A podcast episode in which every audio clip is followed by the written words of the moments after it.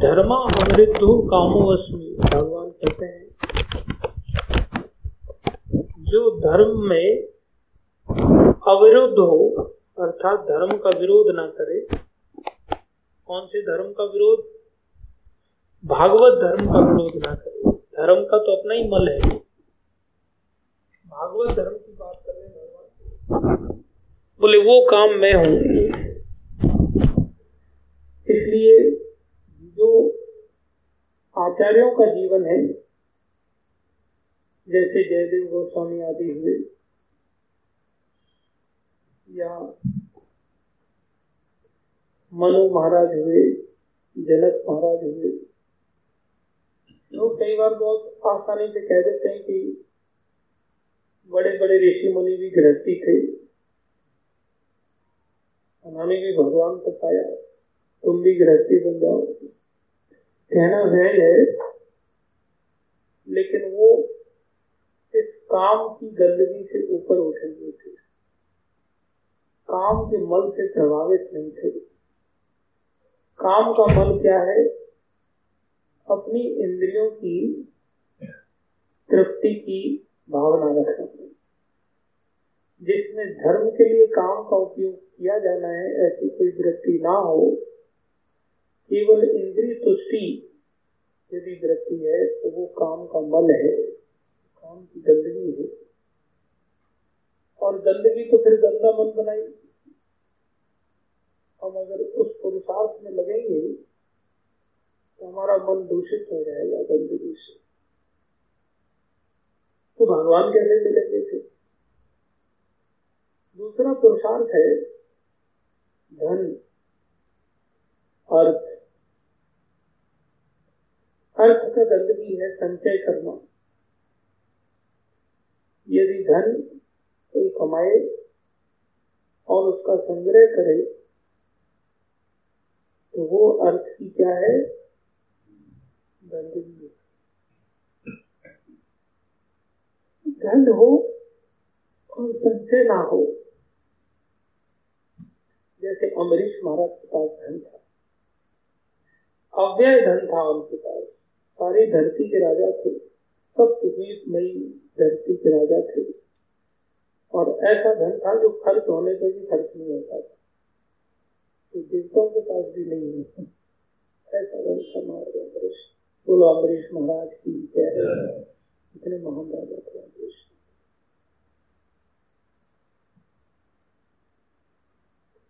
अव्यय लक्ष्मी होती जो व्यय नहीं होती, खर्च नहीं होती।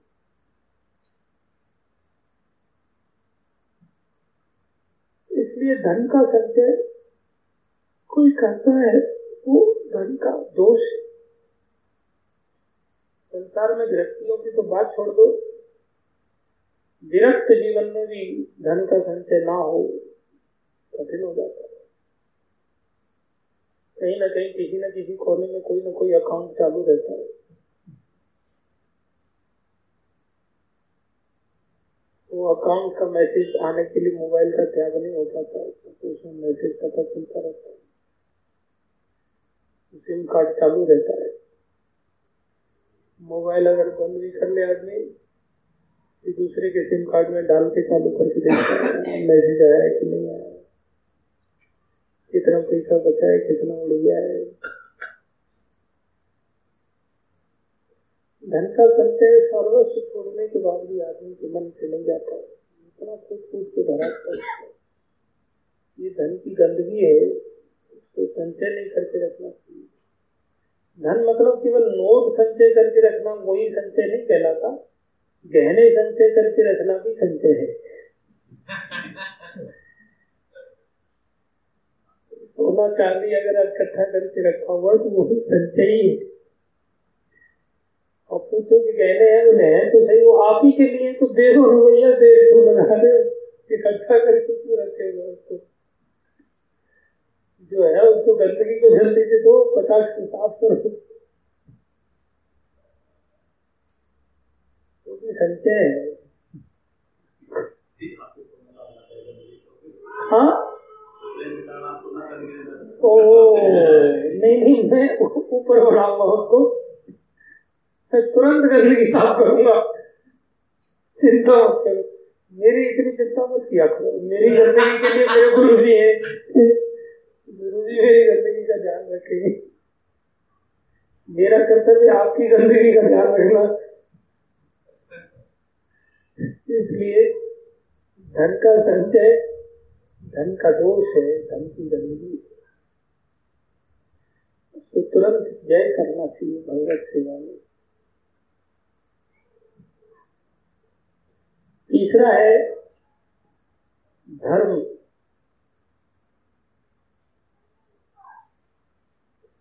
धर्म का दोष क्या है?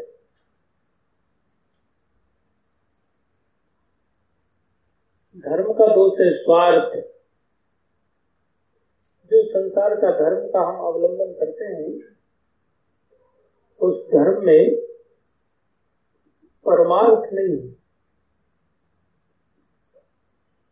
उसमें पिता, अपने पिता धर्म का पालन करता उसको उसको स्वार्थ पुत्र अपने पुत्र धर्म का पालन करता उसमें अपना स्वार्थ लेके चलता है। सभी संसार के अपने अपने स्वार्थ हैं। स्वार्थ लाभ करें सब प्रीति। गुरु महाराज वर्णन करते हैं, बड़ा सुंदर। नर मुनि नर मुनि तो मेरे को पता था।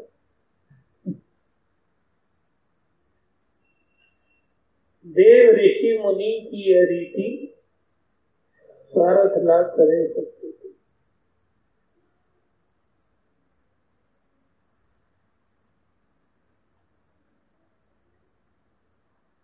ये धर्म का दोष है, स्वार्थ। मोक्ष का भी दोष है। उसका भी दोष है। अपने उद्धार की कामना, जैसे तो एक प्रकार से संसार से मुक्त हो गया। मुक्त हो गया तो उसमें क्या दोष रहा? बोले उसमें भी एक स्वार्थ है। उसमें आत्मा का स्वार्थ है। कृष्ण का स्वार्थ नहीं तो उद्धार की बात है, लेकिन अपने उद्धार के लिए यत्न कर रहा है। इसलिए वो भी स्वार्थ है। मोक्ष का भी दोष है। इसलिए भक्त लोग कभी किसी मोक्ष की आकांक्षा नहीं रखते। कपिल भगवान भागवत में ऐसे निर्देश देते हैं, मेरे भक्त, उनको अगर मेरा मोक्ष भी दिया जाए तो उसको ग्रहण दिए जाने पर भी ग्रहण नहीं करते। हनुमान आदि काम का उदाहरण बता रहे नहीं ग्रहण करते। उदार भक्तों के साथ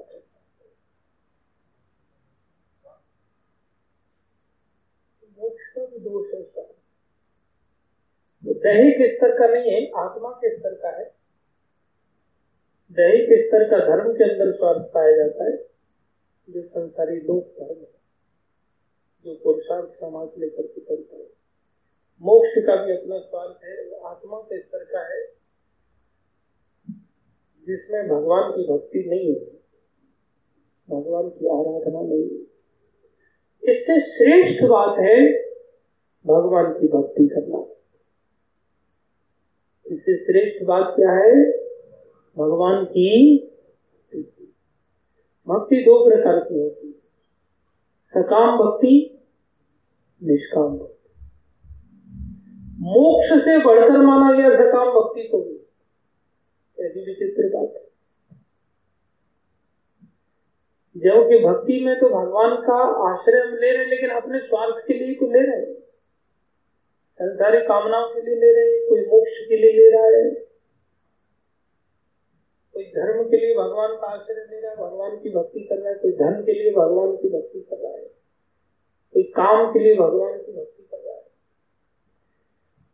बोले, काम के लिए करे, अर्थ के लिए करे, धर्म के लिए करे, मोक्ष के लिए करे, लेकिन अगर वो सकाम भक्ति कर रहा है, मोक्ष तक जो भक्ति का स्तर है, वो सकाम भक्ति, मोक्ष अपने आप में एक अलग स्तर है। और मोक्ष से परे जाकर के निष्काम भक्ति की शुरुआत। इसलिए कोई संसार में भक्ति को छोड़ करके कर्म मार्ग का आश्रय लेता हुआ, ज्ञान मार्ग का आश्रय लेता हुआ, ध्यान मार्ग का आश्रय लेता हुआ, यदि काम, अर्थ धर्म और मोक्ष इन चार पुरुषार्थों की आपूर्ति करने की चेष्टा करता है। तो उसके अंदर ये दोष कभी नहीं निकलेंगे दोष सदा बने रहेंगे। इससे श्रेष्ठ बात है, भगवान की भक्ति की जाए। जिसमें दो प्रकार की भक्ति हो सकती है, सकाम भक्ति और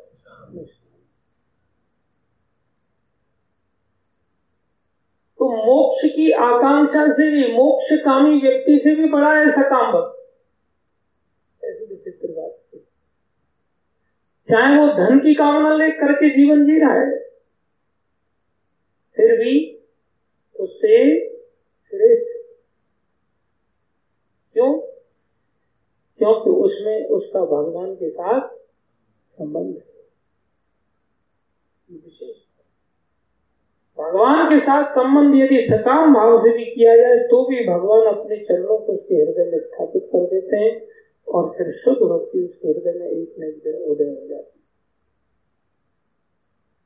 हालाँकि सकाम भक्ति से श्रेष्ठ है, निष्काम भक्ति। लेकिन भागवतम में ही उपदेश किया, भागवतम अमन पुराने तो भागवतम में बिना गंदगी वाली बातें बताई जाएँगी ना। तो सकाम भक्ति की गंदगी नहीं बता रहे बोले, अकामा सर्व काम होगा मोक्ष काम उदार दी तीव्रेण भक्ति योगे यजेत पुरुषोत्तम परम पुरुष भगवान का यजन करो।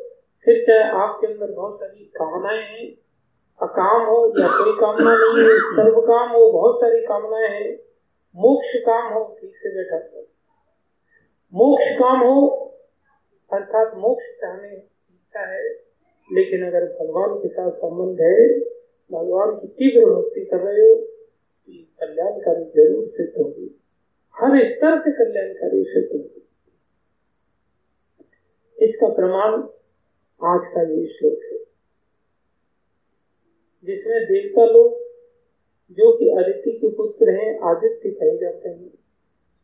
ये आदित्य इतने गुणवान नहीं है जितने गुणवान भगवान श्री कृष्ण वामन अवतार में फिर भी उनके छोटे भाई बनते आ जाते ऐसी विचित्र बात। भगवान माता अदिति के गर्भ से प्रकट हो गए। माता अदिति ने देखा कि उनके पुत्र बेघर हो गए। बेचारे इधर उधर भटक रहे, क्योंकि तो बलि महाराज ने आक्रमण कर दिया। बलि महाराज ने शरीर का त्याग कर दिया, मर गए थे बेचारे। देवता लोगों ने समुद्र मंथन से अमृत का प्राप्त किया। अमृत पाकर के वो अमर हो गए, उन्होंने युद्ध लड़ा और युद्ध में बलि महाराज को जान से मार डाला। संजीवनी विद्या के साथ शुक्राचार्य ने उनको जीवित कर दिया और जीवित करके उनसे आराधना कराया। उन्होंने देखा कि गुरुजी ने मेरे को दूसरा जीवन दिया है। जब दूसरा जीवन उनको प्राप्त हुआ तो उन्होंने गुरु जी की बड़ी आराधना किया गुरु जी की आज्ञा अनुसार जीवन किया। गुरु भक्ति से इतने तेजस्वी हो गए कि यज्ञ जहाँ कर रहे थे, यज्ञ में से एक अजय रथ निकला। और धनुष, बाण आदि के साथ उस रथ पर वो आरूढ़ होकर के इतना तेजस्वी की सूर्य की तरह उसमें से प्रकाश निकल गया। और उस रथ को लेकर के उन्होंने चढ़ाई कर दिया। जब चढ़ाई स्वर्ग पर किया, स्वर्ग पर तो इंद्र आदि सब राज्य पा करके ऐसा सोच रहे थे अब कोई टेंशन ही नहीं लेकिन संसार में टेंशन कभी खत्म नहीं होती, कहीं भी चले जाओ। भागे वो गुरु बृहस्पति के पास। पता चला कि बलि राजा आया हुआ आक्रमण करने पूछा, क्या किया जाए? बोलो, कुछ नहीं कर सकते। भूत से मत चले जाना, नहीं तो भस्म हो जाओगे। इतना तेजस्वी है पीछे के दरवाजे से भेष बदल के भाग जाओ। तो पक्षी आदि बन करके सारे देवता लोग स्वर्ग को खाली करके भाग गए। और बलि महाराज ने शासन जमा लिया। एक आधिपत्य शासन जमा। कैसे शासन जमाया? यहाँ वर्णन कर रहे हैं, पथी चरण। प्रामाणिक रास्ते पर चलते हुए शासन प्राप्त किया। प्रामाणिक रास्ता क्या था? गुरुजनों ने जिस प्रकार से मार्गदर्शन किया, उस मार्गदर्शन को अपनाते हुए, धर्म का आचरण करते हुए, गुरु सेवा के द्वारा इतनी बड़ी उपलब्धि पाया कि उन्होंने स्वर्ग का आधिपत्य प्राप्त किया। जब देखो सोता ही रहता बस रात को जल्दी सो जाए कर। समझ आ रहा है? फिर पूछो, क्या समझ में आया? समझ ही नहीं आता फिर तेरे आगे बैठा कर। पूरा पानी डाल दूँगा तेरी खोपड़ी पर आगे जाए बाल्टी मंगवा करके।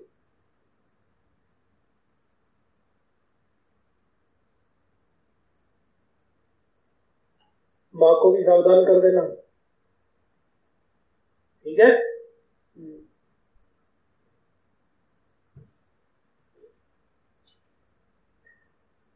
बोले, ऐसी बात है। सत्य मार्ग पर चलते हुए पति चरण मतलब एक प्रामाणिक रीति से। हम लोग शॉर्टकट रास्ता अपनाते हर चीज़ को पाना चाहते हैं, लेकिन बहुत शॉर्टकट में मिलता नहीं जैसे तैसे करते बस चीज़ मिल जाए, हथियार लो बस। नहीं। हथियाने का पहले चेष्टा किया उन्होंने, मारे गए। अभी गुरु जी की आराधना किया, आराधना की शक्ति से ऐसा साम्राज्य मिला कि अब भगवान की भी ताकत नहीं जो उनसे युद्ध करके छीन सके। भगवान ने क्या किया? यंजामृत याचना किया। भगवान का विधान है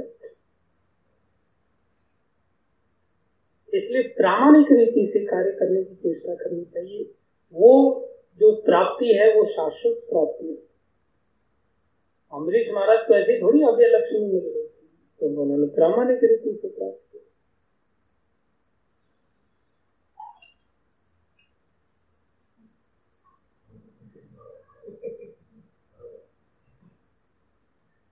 दरवाजे पर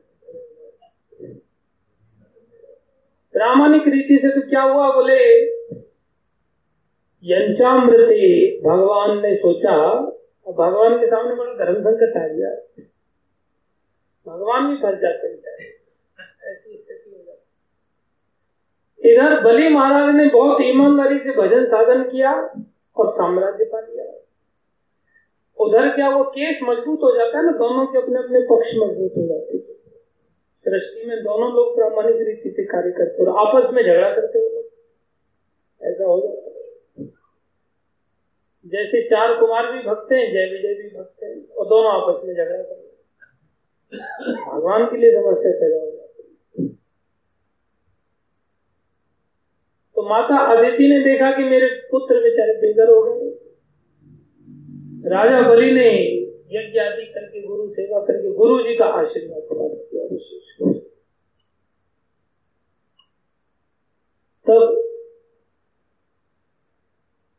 माता आदिति ने कश्यप जी की शरण लिया और कहने लगी, पुत्र बेघरे बेचारे माँ को अपने पुत्रों पर दया तो सबको ही आती है जब मकान दुकान ना हो, कभी कोई कहीं रात गुजार रहा है, किसी पेड़ के नीचे, कभी किसी पेड़ के नीचे, इंद्र जैसे इतनी तेजस्वी होकर के ये गति संसार की बड़ी विचित्र है भाई। ऐसा मत सोचो कि हम दुनिया में बहुत अमीर बन गए तो अब हमें हमेशा के लिए शासन मिल जाए कब करोड़पति से रोडपति हो जाए, कुछ नहीं जानता कोई।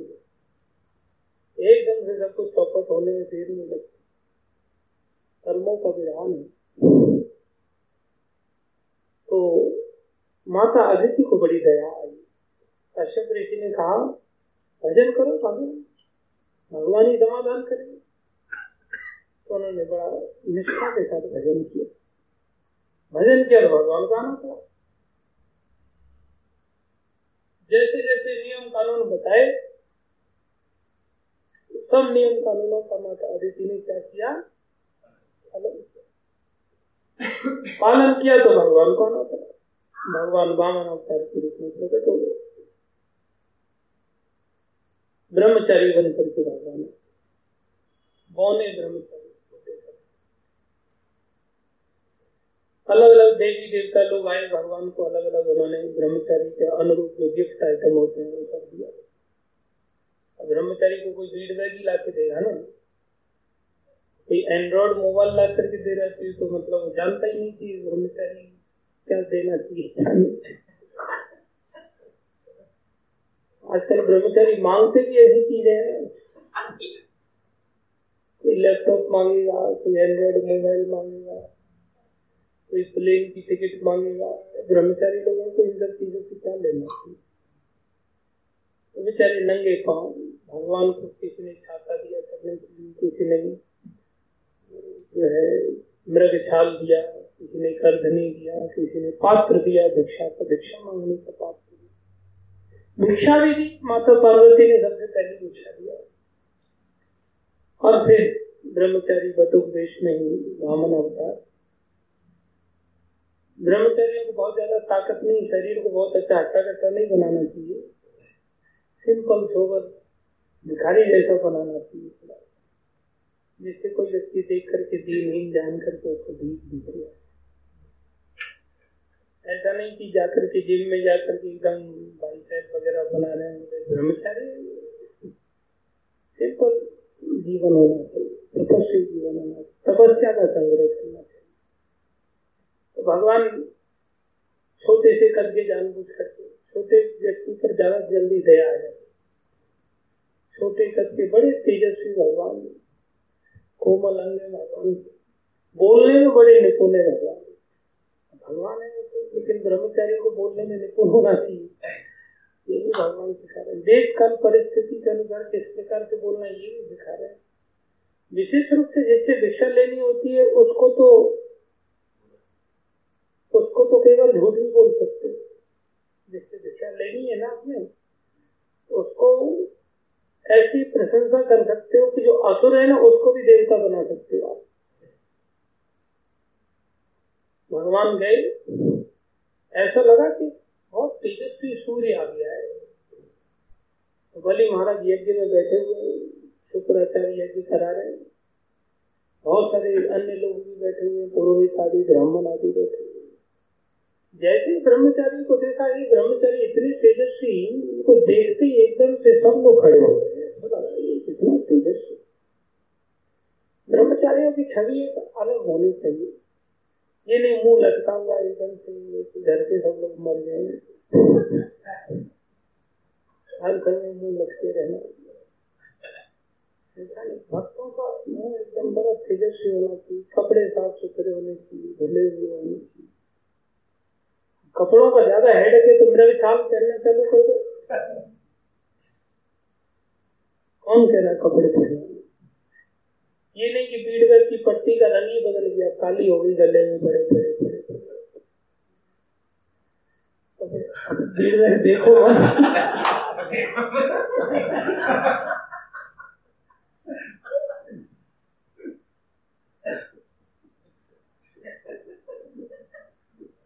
इतनी काली नहीं हुई है। थोड़ी बहुत जगह तो हुई है कोई चिंता नहीं। इसकी भी काली हो गई होती कल गिफ्ट दिया इसको इसलिए देख नहीं रहा है, पता है नहीं है मेरी भीड़ है। तो जैसे वामन अवतार के स्वरूप को देखा, सब लोग खड़े हो गए। ब्राह्मणों से भी ज़्यादा तेजस्वी, ब्राह्मणों से भी ज़्यादा तेजस्वी ब्रह्मचारी।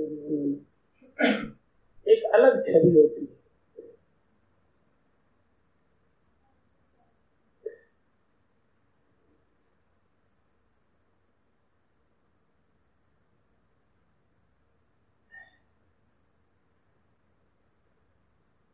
ब्रह्म में आचरण करने के कारण ऐसी है। ब्रह्म माने भगवान।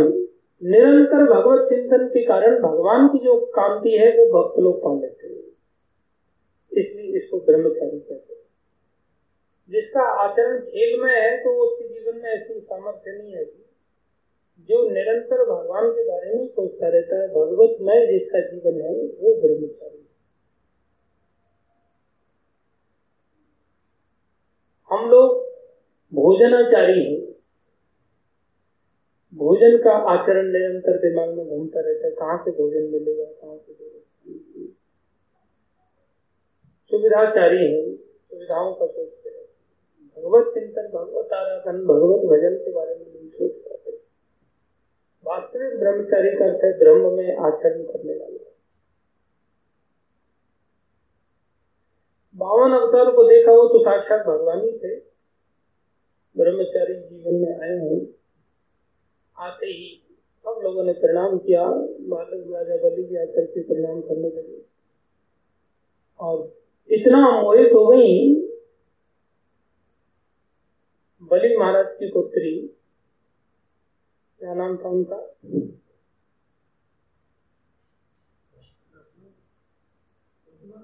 रत्नमा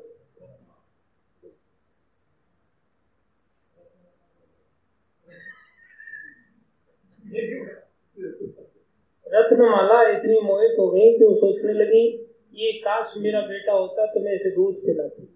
इतना मतलब कोमल भाव भगवान की। तो जैसे हमारा ब्रह्मचारी खड़ा है मंद मंद मुस्काता है कोमल अंग इसके। ऐसा लगता है इसको गोद में लेके दूध पिलाऊँगा। भगवान ऐसे ही थे छोटे थे। दूध का नाम सुनते ही प्रसन्न हो रहा है सोता फिर ये पड़ता है फिर दुखी हो जाता, टेंशन में आ मारा है एकदम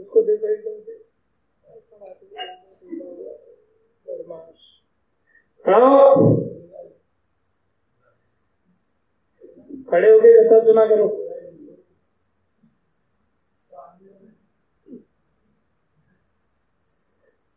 भगवान जैसे ही खड़े हैं दिख गए एक प्रकार से बलि महाराज उनकी रूप की छवि को देखते हैं। बलि महाराज कहते ब्राह्मण श्रेष्ठ ये कैसे आना हुआ कुछ राजन, तुम्हारा यश सुना था, तुम्हारी पीढ़ियों का यश सुना था। सुना था तुम विरोचन पुत्र बलि हो, राजा विरोचन बड़े महान हुए, क्या कहा जाए? तुम लोगों की परंपरा की महानता हिरण्य कश्यपु कितना महान हुआ, हिरणाक्ष कितना महान हुआ। ब्रह्मचारी जैसे तैसे करके उसको अपना काम बनाते आना चाहिए। चाहे हिरण्य और हिरण्य कश्यपु ये हिरणाक्ष को देखो, इतना महान इतना महान हिरण्य कश्यपु प्रहलाद का पुत्र पैदा हुआ उसकी। क्या तरीका मतलब प्रहलाद जैसा बेटा जिसके पैदा हुआ, उसका बाप कितना महान होगा? भगवान इस प्रकार से सामर्थ्य देखो, कितने मान भगवान को आना पड़ा उनका वध करने के लिए। साधारण नहीं क्या? है भगवान सही भी बोल रहे हैं, लेकिन उसकी रूप बदल दिया भगवान इसलिए बहुत वाक पद्धतों में निपुण होना चाहिए ब्रह्मचारी को। अपनी बात कह भी दो मतलब छुरी अंदर डालो, लेकिन शहद लगा कर ऊपर उसको अनुभूति शहद की होनी चाहिए घाव हो जाए, वो पता ही नहीं चले उसको। या पहले घाव कर तो बाद में मलम कर लगा दो उसको। जैसे पहले बोल दो, जन्मदिन जो मनाता बेवकूफ़ है। बाद में बोल दो, अपने लिए नहीं मना रहा था। सबकी आशीर्वाद प्राप्त करने के लिए मना रहा है। मरम लगा दो। अच्छा लगता है हाँ प्रभु जी समझ गए ऐसा ही था है भी ऐसा ही थोड़ी लोग क्यों आशीर्वाद नहीं चाहिए था तो बामन अवतार में भगवान बहुत मीठी मीठी बातें करने लगे पूरा एकदम परंपरा का उन्होंने बहुत बड़ाई किया तब तो बोले, आप चाहते क्या है? बताओ जल्दी से हम देना चाहते हैं। क्योंकि इतनी ऊँची परंपरा को कोई जानता मतलब किसी के पास जाओ तो पूरा इतिहास उसका पहले खंगाल के जाओ। उसके बाप, दादे तक की सारे इतिहास निकाल करके जाओ। और कोई अच्छी अच्छी घटनाएँ वहाँ जाकर के उसके घर वालों की बताओ कि आपका नाम ऐसा सुना है, आपके पिताजी ऐसे थे, आपके दादाजी ऐसे थे, उन्होंने समाज के लिए ये किया, वो किया। कुछ नहीं भी किया हो तो उसको खुद पता नहीं उसके दादाजी ने क्या किया, क्या नहीं किया। तुम जाकर के बता दो। हमने ऐसा सुना है तुम्हारे दादाजी ने यहाँ ज़मीन दान दिया, वहाँ ज़मीन दान दिया। उन्होंने तो बहुत दान दिया। अब आपके पास इतनी है ही नहीं तो आप तो इतनी नहीं दे सकते, थोड़ी दे दो। तो इस प्रकार से दादा पर दादा उसको ऐसा देखो, तू नहीं जानता तेरी परंपरा, हम जानते हैं तेरी परंपरा। व्यक्ति ज़रूर प्रभावित होता है। उससे उसका ही कल्याण व्यक्ति का स्वार्थ, हमारा स्वार्थ कुछ नहीं होना चाहिए। तो भगवान ने जब ये देखा कि राजा बलि भगवान ये भगवान के आशीर्वाद से ही, गुरु के आशीर्वाद से ऐसे सामर्थ्यशाली बने हैं, उनके साथ लड़ाई कर करके संपत्ति को वापस नहीं लिया जा सकता। क्या कर सकते बोले भीख मांगने जाना पड़ेगा। भगवान भिखारी बन गए अपने दूसरे भक्त के लिए। देखो, भगवान कैसे समाधान करते तो भिखारी बन गए बोले क्या चाहते बोले ज़्यादा कुछ नहीं, तीन पग भूमि पर। अरे, इतना मांग लो कि दोबारा कभी संसार में, जीवन में कहीं मांगने की ज़रूरत ही नहीं पड़े। जानते हो बलि के पास बोले हाँ राजन जानता हूँ जिसने पूरी धरती को जीत लिया था हिरण्य कश्यप को उस वंश परंपरा से तुम राजा बलि हो। तुम्हारे लिए क्या असंभव है देना तुम तो सारी धरती के राजा आज तुम भी बन गए इसलिए तुम्हारे लिए कोई लेकिन फिर भी तुम यज्ञ तो कर ही रहे हो ना, फिर भी तुम्हें और कुछ ना कुछ तो चाहिए ही ना। तुम संतुष्ट खुद ही नहीं हो पाए तो मैं संतुष्ट कैसे हो जाऊँगा? तीन पग से ज़्यादा मांग करके इसलिए मेरे को उठने बैठने के लिए, सोने के लिए तीन पग भूमि में मेरा शरीर आ जाएगा, बस उतना दे दो ज़्यादा नहीं बाकी संतोष धन मिल जाए तो फिर सब धन दूर, समान। जब तक संतोष धन नहीं तब तुम भी पागलों की तरह संपत्ति और चाहिए और चाहिए, बस लगे हुए यज्ञ से यज्ञ किए जा रहे तुम्हें संतुष्टि नहीं तो मेरे को संतुष्टि तुम कैसे दोगे ऐसी जब बातें सुनी तो राजा बने एकदम से आँखें गई ये बालक खाली भिखारी नहीं है, बहुत ज्ञानी भी है। तत्व की बातें करता है। संकल्प लेने चले तो गुरु जी आगे बोले, क्या कर रहे हो? दिमाग खराब हो गया, जानते नहीं कौन है कौन है बोले विष्णु है साक्षात। बोले तो ये तो मेरे लिए बड़े गौरव की बात है। दुनिया विष्णु से मांगती है, विष्णु मेरे पास आके मांग रहे ये तो गौरव की बात है। और मेरे जो दादाजी है ना, विरोचन जी के जो पिता प्रहलाद महाराज, उन्होंने पहले ही इनको भक्ति सिखा दिया था। बाबा को पोता बड़ा प्यारा होता है? तो प्रहलाद महाराज ने बलि महाराज को भक्ति की शिक्षा पहले ही दे दी राजा है लेकिन पहले ही बता दिया था, भगवान की प्राप्ति भाई होकर कृप जैसे तैसे करके भगवान की प्राप्ति जीवन का लक्ष्य होना चाहिए तो उन्होंने देखो, भगवान साक्षात मेरे दरवाजे पे आ गए। और जब आ गए तो लोग तो सर्वस्व सौंप देते इनको। ये सर्वस्व छीन भी लेंगे तो क्या दिक्कत है? नाम तो मेरा हुआ, मैं दान दिया। दान तो मैं ही कहलाऊँगा।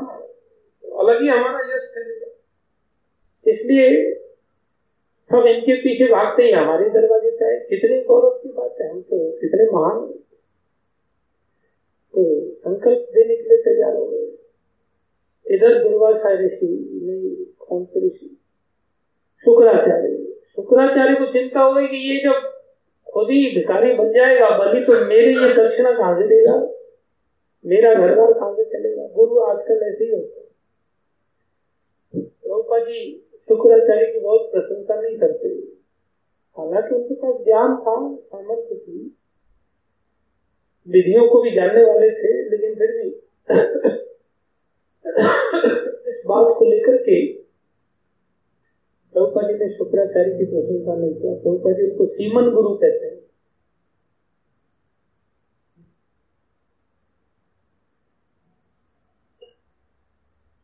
असुर कुल के अंतर्गत आने के कारण असुरों के गुरु कहलाते हैं क्या हुआ? बोले, मैं शाप देता हूँ तुमको। तुम जल्दी श्रीहीन हो जाओगे। बोले शाप दे दो, कोई दिक्कत नहीं और साहब ऐसे थोड़ी दे रहे थे बोले, मेरी आज्ञा का उल्लंघन करोगे तो तुम श्रीहीन हो जाओ। सत्य है, गुरु की आज्ञा का उल्लंघन करने से व्यक्ति श्रीहीन हो जाता है। लेकिन जब सामने भगवान मिले तो श्रीहीन हो जाओ तो क्या फ़र्क पड़ता है? वो भगवान के बीच में विरोधी बनकर के आ गए ऐसी स्थिति में उन्होंने भगवान को गुरु बना दिया। और प्रहलाद महाराज अपने मित्रों को जब शिक्षा देते हैं, सातवें स्कंद के छठवें अध्याय में तो उसमें प्रहलाद महाराज मित्रों को बताते हैं, असुर मित्रों कि तुम भगवान को गुरु बना सकते भगवान को गुरु भी बना सकते शांत रस के अंदर दास के रस के अंदर साक्ष्य रस के अंतर्गत वात्सल्य रस के अंतर्गत माधुर्य रस के अंतर्गत जो संबंध है, ऐसे संबंधों में एक गुरु का संबंध भी है, तुम चाहो तो भगवान को गुरु भी बनाकर आगे बढ़ सकते तुरंत उन्होंने गुरु बना लिया। ये नहीं कि कोई प्रामाणिक गुरु ऑलरेडी उपलब्ध है और वो गुरु क्या क्या हमें पालन नहीं करनी इसलिए उस समय भगवान को गुरु बना ले। ये तो कपट में आ जाएगा। किसी कपटी गुरु से बचना है और उसके बारे में पता चलेगा ऐसी स्थिति भगवान को गुरु बनाया जाए क्या किया जाए। तुरंत भगवान की आज्ञा पालन करते हुए संकल्प ले लिया और भगवान ने चीटिंग किया। भक्तों के लिए भगवान चीटिंग कर लेते भगवान ने संकल्प लिया तब अब जैसे किसी के साथ डीलिंग हो रही है तो जब डील साइन हो रही है, तब भगवान पहले से ही जानबूझ करके छोटे बन करके गए। तीन पग भूमि मतलब और जल्दी दे दे। ये ना सोचे कि तीन पग में बड़ा आदमी है तो बड़ा पग मारेगा। छोटा है तो इसमें वैसे भी कितनी पग भूमि आएगी? बहुत थोड़ी सी भूमि आएगी। कंजूस से कंजूस व्यक्ति भी दे देती जाए इसलिए कई बार जो डोनेशन मांगने के लिए लोग जाते हैं तो डिमांड थोड़ा देख करके करनी चाहिए। पहले थोड़े से डिमांड करनी चाहिए जिससे कि आदमी मना ना करे। फिर उसको लपेटना चाहिए, फिर अपना रूप अलग से बढ़ाना चाहिए। पहले उसको बोलना चाहिए, हमारा आश्रम के भक्त लोग फिर बाद में बोला, हमारा गुरुकुल भी चलता है। फिर बोलना चाहिए, हमारी गौशाला भी चलती है। फिर बोलना चाहिए, हमारा अन्य क्षेत्र भी चलता है। फिर बोलना चाहिए रेनोवेशन का भी काम चलता है। फिर बोलना चाहिए टेंपल का हॉल में डीटी की व्यवस्था अगर तुम्हारी ओर से हो तो। उसको धीरे धीरे धीरे धीरे करके उसको पूरी तरह से लक्ष्मी से हीन कर दो, सब ले लो उससे। ऐसी चीटिंग अलाउड है ब्रह्मचारी भगवान की प्रसन्नता जगत कल्याण, अपने लिए नहीं। भगवान अपने लिए व्यक्तिगत रूप से मांगने नहीं जा रहे। तो भगवान ने जब डील साइन किया, तब तो बहुत छोटे छोटे पैर हैं। और जैसे ही साइन हो गया, संकल्प ले लिया, सामने वाले व्यक्ति ने तीन बार बोल दिया हाँ दान दूँगा दूँगा दूँगा, बस।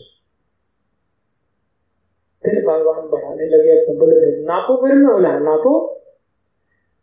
ठीक है। तो नापने के लिए जैसे ही चले तो ही से पहले तो आकार बढ़ विशाल और इतना आकार बढ़ाया भगवान ने, बलि, महाराज, देखते जा रहे नापने जा रहा हूँ भाई।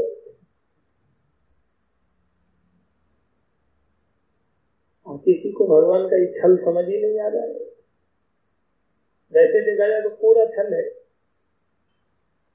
जब तोलने के लिए बात जाए तीन साल तक तो छोटे छोटे बाट अच्छा तुलाई करने लगे तो बाट बदल दिए लोग चीटिंग करते हैं, ऐसे बहुत तरीके से। तुलाई में मार देते। हैं तो भगवान ने अपनी टांगों का साइज़ बदल दिया। और मतलब सारे ब्रह्मांड में भगवान का शरीर ही शरीर इधर देखो केवल भगवान का शरीर ही शरीर सारे ब्रह्मांड में भगवान फैल गए। एक पग भूमि में नीचे का पाताल लोग तक बिल्कुल चले गए। दूसरा पग में ऊपर मतलब ब्रह्मांड में छेदी कर दिया सीधा। और बड़ा होता तो और ताल फैल जाती। देखा ब्रह्मांड भूत गया तो सोचे अब नीचे ले लेते। पानी आने लग गया। और ब्रह्मा जी ने उनके चरण अभिषेक किए। राजा बलि सारा दृश्य देख रहे राजा अब तो तुम्हारा जो वचन है, झूठा हो रहा है। दो ही पग में तुम्हारा सपना तीसरा पग तो है, वचन का पालन हर हालत में करने का प्रयास करना चाहिए। उन्होंने बोला, प्रभु, अभी मैं जाता तो बचाऊ ना, खुद तो मैं बचाऊ। मेरी वस्तुओं को आपने लिया नहीं, मैं तो बचाऊँगा तीसरा पग आप मेरे सर पर तीसरा पग भगवान की करना चाहिए भगवान ने अपने चरण उनके सर पे रखे। और बलि महाराज बड़े प्रसन्न हुए। और उसके बाद बलि महाराज को बंदी बना दिया। वरुण पास में बाँध दिया। और लगे विष्णु दूत, बलि महाराज के दूतों की पिटाई करने बहुत बुरी तरह से पिटाई करने ब्रह्मा जी ने जब ये दृश्य देखा तो ब्रह्मा जी हैरान हो गए, प्रभु, आप तो थोड़े से चुल्लू और पानी अगर कोई आपको भेंट कर देता, आप उसके हाथों दिख जाते हो। इसने तो अपना सर्वस्व दे दिया, इतना बड़ा दान दिया और आप इसकी पिटाई लगा रहे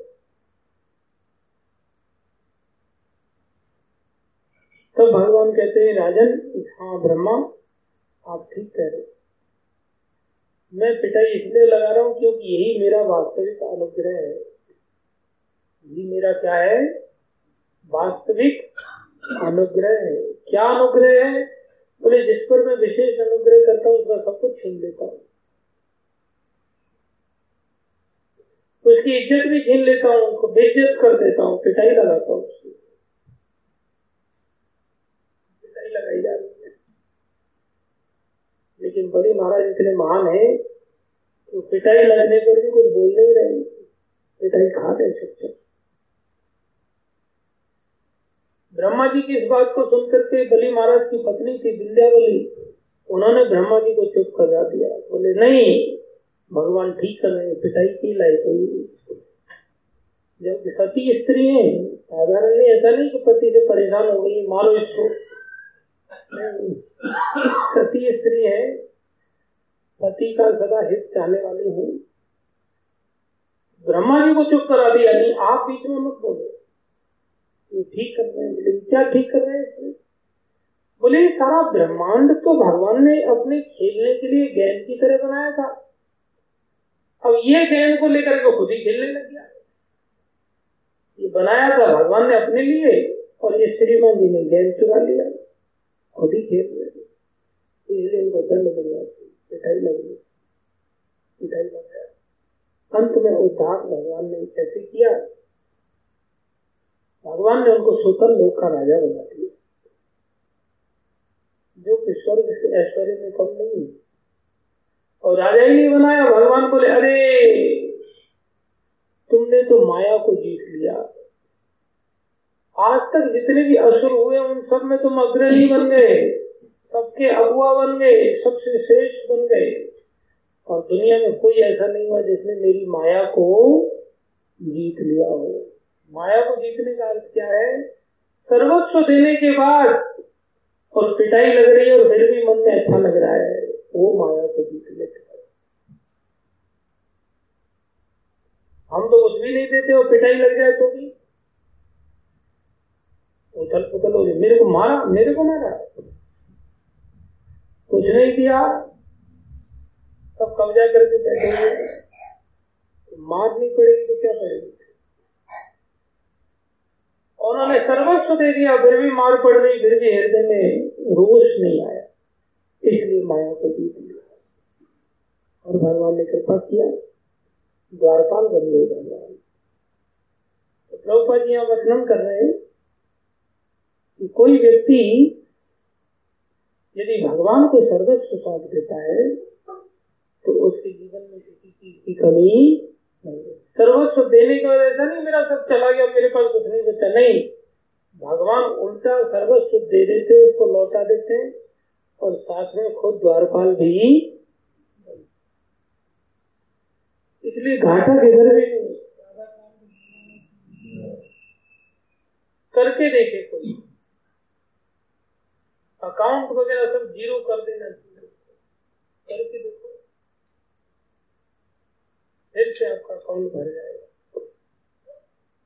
और भगवान रखवाली करेंगे। बहुत बड़ी बात प्रभुपा कर रहे हैं। भगवान के लिए सर्वस्व अर्पित करके मनुष्य कुछ भी खोता नहीं, वरन सब कुछ प्राप्त करता है। इसलिए पैसा हो, भेला हो, गहना हो हीरे जवाहरात हो। पुत्र परिवार हो सब सौंप दो जैसे हमारे विनोद प्रभु ने सर्वस्व सौंपा है। जैसे हमारे राजा राम प्रभु कहाँ चले गए? राजाराम प्रभु ने सर्वस्व सौंप दिया। जैसे हमारे डीएल मीना जी के परिवार के लोग अपने बच्चों को सौंप रहे हैं। अभी आप वापस नहीं लौट के जाना रोटी पानी की चिंता मत करो। जब आप यहाँ रहोगे तो उनके पिताजी भी यहीं आ जाएँगे धीरे धीरे। समझ रहे हो? किसी की रोटी पानी के चलते हम भक्ति थोड़ी छोड़ सकते और जब हम यहाँ भक्ति करेंगे तो वहाँ रोटी पानी अगर वो नहीं भी आएँगे ना तो उनकी रोटी पानी की व्यवस्था वहाँ कहीं ना कहीं हो जाएगी। चिंता नहीं करनी। मीना जी को समझा देना। आपका मन लगा है थोड़ा बहुत नहीं लगा अच्छा लगा ना। तो देखो, ऐसा प्राय होता है कि अगर हमने किसी को रोटी खिलाया है ना तो हमें कभी खुद भूखा नहीं मरना पड़ेगा। मेरे पिताजी ये शिक्षा देते थे। मेरे घर में मेरी माता जी का रुचि नहीं रहता था रोटी पानी बनाने का। लेकिन कोई व्यक्ति पिताजी तहसील में राजस्व विभाग के अंदर थे तो बहुत सारे काश्तकार आते थे, किसान लोग आते थे। तो पिताजी गाली दे दे करके उनसे रोटियाँ बनवा लेते थे। प्रेम से नहीं बनाते थे तो दो चार गालियाँ मारते थे तो रोटी बनना चालू हो जाते थे। फिर भी नहीं बनता था तो डंडा उठा करके दो चार मार देते बोले, तुम्हें खुराक की ज़रूरत है। दो चार डंडे पड़ जाते थे बराबर रोटी पानी बन जाता था और फिर वो बनता रहा। परिणाम ये होता था कि पिताजी दुनिया में कहीं भी जाते थे, उनके लिए कभी रोटी की कहीं कमी नहीं रहती। ये नियम है प्रकृति जब हम किसी दूसरे को रोटियाँ खिलाते हैं तो हमारे लिए रोटी की कभी कमी नहीं इसलिए आप आश्रम में भक्तों को भोजन कराएँगे, भोजन बनाएँगे। आप अच्छा सब्ज़ी वगैरह बना लेते हैं, ऐसा आपके बच्चे कह रहे थे। क्यों, प्रिया, सही बात है कि नहीं? हाँ। तो बच्चों को भी अच्छा लगेगा, भक्तों को भी अच्छा लगेगा। आप जीवन समर्पण करो। शहरों के रहने वाले लोग इतने लोगों का नहीं बना पाते, लेकिन गाँव के रहने वाले लोग सशक्त होते हैं, बना सकते हैं, उनके लिए ज़्यादा कठिनाई नहीं होती। आपका अच्छा राजस्थान का बैकग्राउंड है, राजस्थान में बड़े पुण्यात्मा लोग रहते हैं, पुण्य भूमि है, भगवान की बड़ी भक्त है। इसलिए अभी बच्चे लोग आपके यहाँ मन लगे रहेंगे और बच्चे भी पढ़ेंगे, आपको भी भक्ति का लाभ मिलेगा। छोड़ो सब चीज़। यही आते रहेंगे जी धीरे धीरे यही से उनका भी कल्याण हो जाएगा। तो विंध्यावली माता का वर्णन आता है, बोले वो राजा बलि से भी आगे निकली स्त्री होते हुए। यहाँ वर्णन आ रहा है, कोई सर्वस्व अर्पण करता है तो मनुष्य कुछ भी खोता नहीं है। वरन सब कुछ प्राप्त करता है, जिसकी अन्यथा उसे कोई आशा नहीं रहती। इतना प्राप्त करता है कि उसे आशा ही नहीं रहती, कभी ये भी मिलेगा कभी। आशा से कहीं ज़्यादा प्राप्त होता है। ऐसा मैं नहीं कह रहा, शास्त्र कह रहा है। मेरा तो खुद ही ऐसा भरोसा नहीं, मैं खुद ही भटका हुआ जी वो पते देखते हूँ। लेकिन प्रभुपा जी के जो वचन है, ये ध्रुव सत्य है। प्रभुपा जी ने इसको करके दिखाया। प्रभुपा जी ने एक घर का त्याग किया और प्रभुपा जी को कितना सब कुछ दे दिया, भगवान कोई कमी रखा। और आज भी प्रभुपा जी की दया के कारण हम सबको प्राप्त हो रहा है। अगर प्रभुपा जी का नाम ना हो तो हमें कौन क्या देगा? कुछ नहीं दे। इसलिए हमें भगवान से भी बढ़कर भगवान के भक्तों के प्रति समर्पण करना चाहिए। यही मनुष्य जीवन का लक्ष्य बनाना चाहिए और आगे बढ़ना चाहिए। गलतियाँ होती रहती है। दोष हम सबके अंदर है। संस्कार हमारे अनेक जन्मों के हैं। दूषित संस्कार है। अल्ल जी कोल जी की कथा हमने सुनाई थी। गीता में भगवान ऐसा प्रमाणित करते हमने समर्पण किया। हम सोचे कि नहीं, हम पहले बिल्कुल दूध से नहा लेंगे, तब जाके समर्पण करेंगे। हम बिल्कुल परिपक्व हो जाएँगे, तब समर्पण करेंगे। एकदम मज़े हुए खिलाड़ी बन जाएँगे, तब समर्पण करेंगे। गलतियों से पूरी तरह से मुक्त हो जाएँगे, तब समर्पण करेंगे। नहीं। ये मूर्खता है। अल्ल जी कोल जी के जीवन में पता चला कि भगवान ने अल्ल जी को ज़्यादा बड़ा माना। जो कि छोटे भाई हैं और मदरा भी पी लेते हैं, मांसाहार भी कर लेते हैं और भगवान उनकी प्रार्थना को ज़्यादा ध्यान से सुनते ऐसा क्यों? बड़े भाई के प्रति बहुत आदर बुद्धि है, भगवान की तरह मानते हैं। आज्ञाकारी हैं, हर सेवा को अंगीकार करते हैं, बहुत सम्मान करते हैं। बोले, इतना सम्मान करते हैं, आज्ञाकारी थे तो उन्होंने आज्ञा नहीं दी थी क्या? कि तुम छोड़ दो ये सब चीज़ें? महादान छोड़ दो मदिरा पान छोड़ दो आज्ञा नहीं दी होगी क्या? बोले, आज्ञा तो दी होगी, निश्चित दी होगी। लेकिन भोगों के संस्कार चुटकी बजाने से जाते नहीं। संस्कार व्यक्ति को बार बार गिरा देता है। इसलिए बोले संस्कार के कारण वो गिरते थे। अनेक जन्मों के काम के संस्कार हैं। अब काम के संस्कार चुटकी बजाने से खत्म हो जाएँगे क्या? जैसे ही काम के संस्कार को अवसर मिलेगा, वो गिर जाएगा।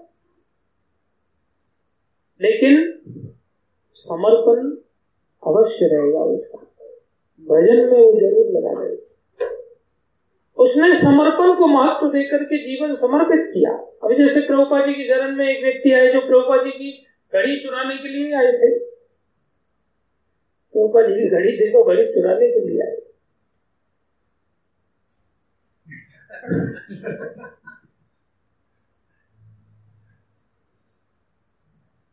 अब तो बैठ जाने बाद में सुना तो घड़ी चुराने के लिए थे प्रभुपा जी ने घड़ी खोल के दे दिया। जब घड़ी खोल के खुद से दे दिया तो उन्होंने घड़ी ली नहीं। आश्चर्य में डूब गए कि अरे, इनको कैसे पता चल गया कि मैं घड़ी चुराने के लिए आया उसके बाद फिर पूरा जीवन ही समर्पण कर दिया। अच्छा समर्पण कर दिया तो आदत तो नहीं जाती। एक दिन प्रभुपा जी को प्रणाम किया तो चॉकलेट निकल पड़े पॉकेट से। चॉकलेट निकल पड़े, तुरंत एक चॉकलेट लेके प्रभुपा जी को दे। प्रभुपा आपके लिए तो प्रभुपा जी मुँह बंद कर ले, कहे नहीं। प्रभुपा जी समझ गए। को चोरी छोड़ दो। गुरुजनों के आशीर्वाद से शक्ति आती है। हमारे अंदर सामर्थ्य नहीं है संस्कारों को जीतता है आज हमारे अंदर काम के संस्कार समर्पण तो कर दिया, लेकिन काम के संस्कारों के कारण गिर जाते हैं। क्रोध के संस्कार है क्रोध का वातावरण देखते हैं क्रोध छा जाता है। क्रोध में क्रोध भी उतना ही भयानक नाशक है जितना कि काम। लेकिन हमें लगता है लोभ का भी उतना ही भयानक स्थिति होती है। नोट देखते ही लोभ का संस्कार जागृत हो जाता है उसको छुपा लेते हैं चोरी कर लेते हैं। ये क्यों ऐसा हो रहा है बोले? ये तो होगा भाई। जब तक समर्पण होकर के तुम्हारी भक्ति जब तक नहीं बढ़ेगी, तब तक ऐसा होगा। लेकिन भक्तों के प्रति अगर समर्पण हमारा ऐसा है तो ऐसे ही नहीं कह दिया सुखदेव गोस्वामी ने भागवतम में कि कोई ब्राह्मण जो बारह गुणों से संपन्न है, उससे श्रेष्ठ है चांडाल ऊण पुलिन, खस। ऐसी जातियाँ हैं जो आदमी को बिना पकाए खा जाए। ऐसे लोग भी भगवान की शरण में आने पर बारह गुणों से युक्त ब्राह्मण से श्रेष्ठ है। क्यों? शरण में आ गए ना, भगवान के साथ नाता जुड़ गया उनका। अब एक नहीं दिन भगवान उनको छुड़ा के छोड़ेंगे। इसलिए तो सकाम भक्ति की श्रेष्ठ है, निष्काम से नहीं, निष्काम से नहीं, जो चार पुरुषार्थ है। तो उससे अच्छा एक दिन निष्काम बन जाएँगे। इसलिए भक्ति से बढ़कर और कुछ नहीं, भक्ति का समर्पण, दोषों से भरे ही सही, दूसरों को भी मत देखो। इसके अंदर ये दोष है, ये दोष है। जैसा भी है, समर्पण है। ना पड़ा हुआ है ना मंदिर, भक्तों के साथ पड़ा हुआ है ना, एक न एक दिन उद्धार हो जाएगा। इसलिए समर्पण में देर नहीं लगानी चाहिए और समर्पण का त्याग करके संसार में कभी वापस कदम नहीं रखना चाहिए। सोचना भी मन में पाप है। बोलना भी मन में पाप है, कोई गलती से भी ना बोलना चाहिए, ना सोचना चाहिए, ना मज़ाक करना चाहिए। छोड़ के जाने का तो नाम ही नहीं लेना चाहिए कभी। समझ आ रहा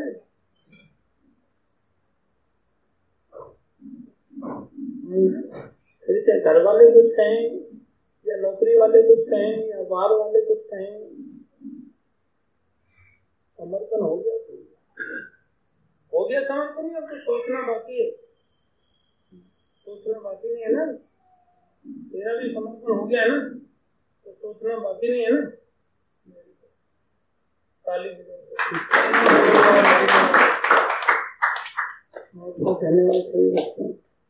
समर्पण है ना?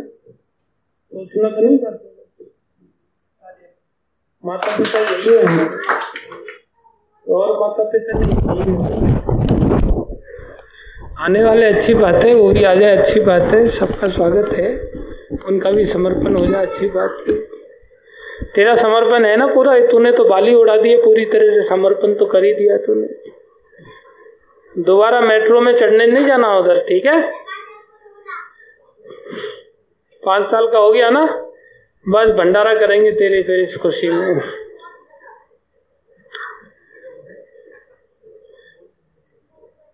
आपका समर्पण हो गया है कि अभी बाकी है? मिश्रा जी समर्पण हो गया कि बाकी है? हाँ। मेरा तो समर्पण बहुत पहले से आप कल कहाँ चले गए थे दिखाई नहीं दिए। पेंट अच्छा ठीक। आज क्या परिक्रमा लगाने चले गए थे? नहीं नहीं मैं नहीं गए। तो कथा में क्यों नहीं थे? आप दिन भर काम करते हैं थोड़ा चल जाते हैं। थोड़ा कम काम कर लिया करो लेकिन कथा में ठीक है कथा ज़्यादा। इनका भी समर्पण है ताली बजाओ सब आपका? समर्पण है या नहीं है? हाँ? पूरा है ना? ताली। हो रहा है या पूरा है? हो रहा है नहीं हो गया। हो रहा है को हटा दो। हो गया ऐसा बोलो। बोलो हो गया। हरी वो इनका मुंडन करवा देना। उत्तम प्रभु, ठीक है? बाल वगैरह मुंडन कर समर्पित दुखी मत हो ना बाल उससे ज़्यादा आ जाएँगे। भगवान ने वचन दिया है ना, समर्पण में जो त्याग करोगे, वो बराबर आएगा। आपके समर्पण का क्या हिसाब किताब है, राजकुमार जी? हाँ? कहीं कहीं कुआ आपको खींच के ले जाते हैं। बिना बताए ही चले जाते ना हैं। बता के गया था अच्छा बताते के ऐसे नहीं जाता बिना बताए नहीं। बता के जाने में और पूछ के जाने में अंतर होता है। मैं पूछा था। अच्छा पूछे तो मतलब बता के गए कई दिन पहले से गए